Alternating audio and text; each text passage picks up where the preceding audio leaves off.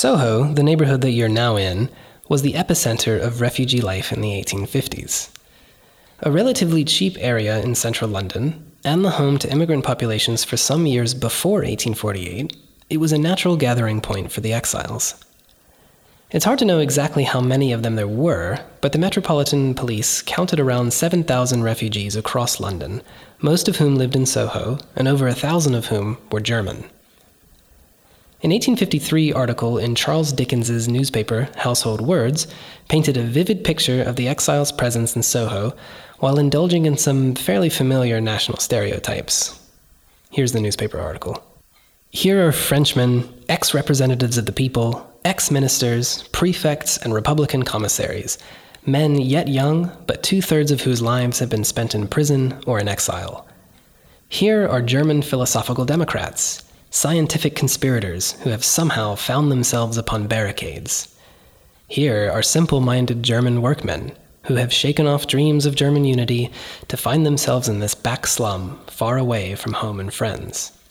Here are swarthy Italians, cursing Radetzky and telling with wild gesticulations how Rome was defended. Here are the poor, betrayed, cozened Hungarians, with glossy beards and small embroidered caps and braided coats. Lastly, here are the Poles, those historic exiles who have been so long fugitives from their country.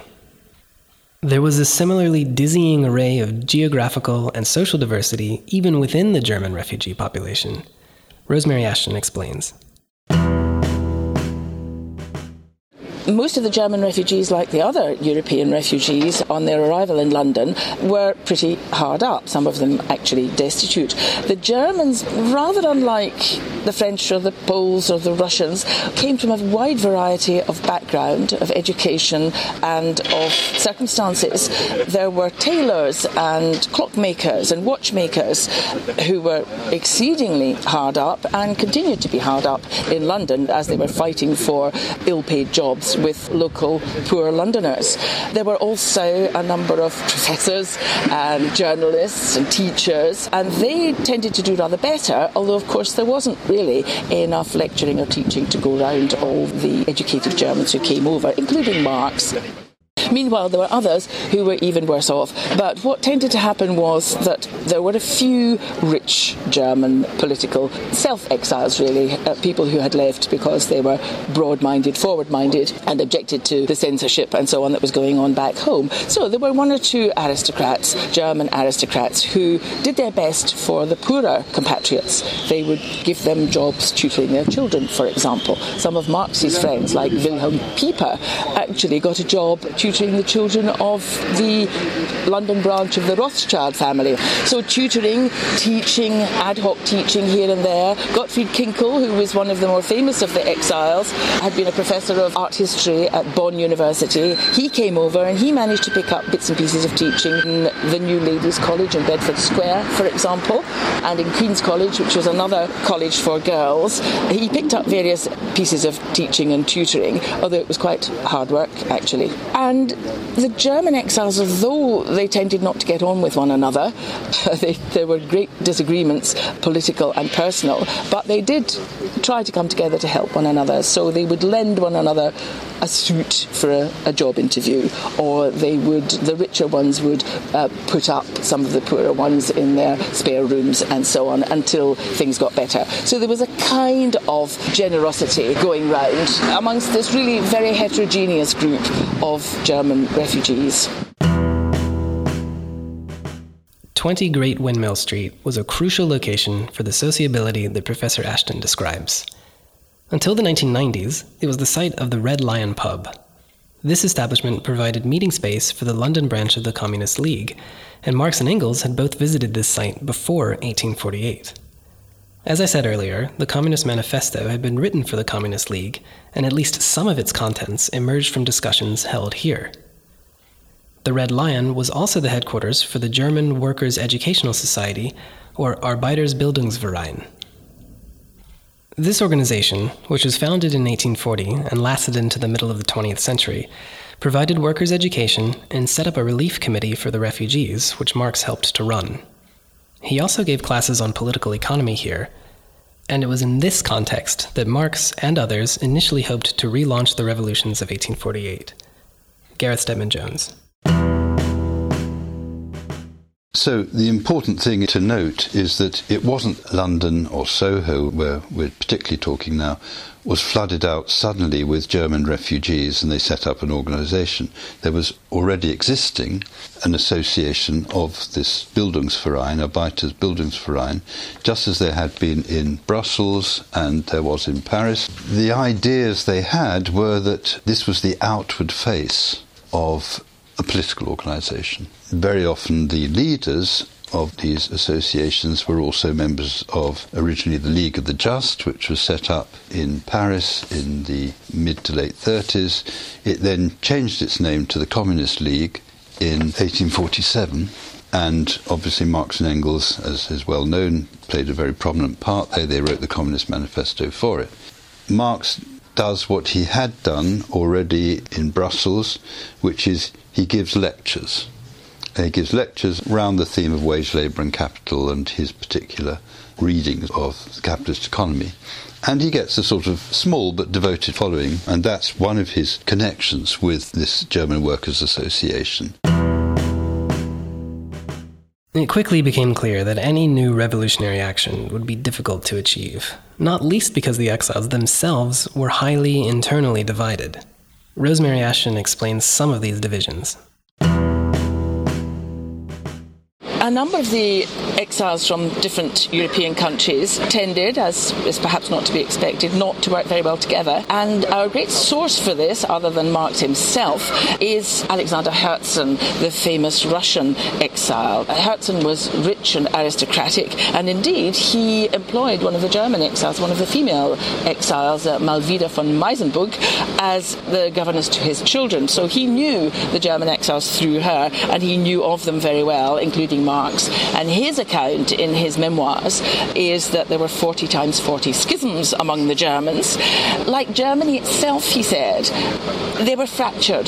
They just could not agree. And this is actually something that's worth pointing out that Germany was not a, a nation as such, it was a set of principalities, all of them led by more or less autocratic princes and dukes and so on. And so the different uprisings in different Länder of Germany Germany tended to be undertaken by different types of people. And some of the things that they wanted, some wanted just unification, which of course is what happened under Bismarck in the 1870s. And so a number of the exiles who started off in London ended up around about 1870 going back to Germany because they felt that was what they had aimed at. Others, like Marx, of course, actually wanted a whole root and branch change to politics, including British politics. They wanted international communism or socialism. And there were various different strands and versions of politics in between. Karl Blind, who was another of the rather more important exiles, was an out and out Republican. So you had all these great men of the exile, as Marx called them scornfully, but they all wanted their own thing and they all had a little group of acolytes and they couldn't really get together and agree, as I said, partly because they had a variety of political aims, partly because a number of them were professorial, uh, highly educated types, political philosophers, who genuinely thought that they were going to change the future, as Marx, of course, did too. So that's why the German exile politics in particular was pretty highly strung and hot headed. These and other problems ultimately led to permanent and bitter splits amongst the Germans, notably between Marx and his followers and those of August Willich. it's a highly politicized atmosphere. There's a lot of disagreement about how to interpret the revolution, what will happen next, what the best tactics are. As a man who has a sort of charismatic place among these people called Willich, who was a professional soldier by origin, came from a good family and so on, very much liked the military life, and he sets up a sort of barracks for the unemployed German artisans who come over didn't have a place to sleep overnight and so on. So he's highly appreciated for the welfare side of it, but he also has these um, militant interventionist ideas about planning the next insurrection if he can.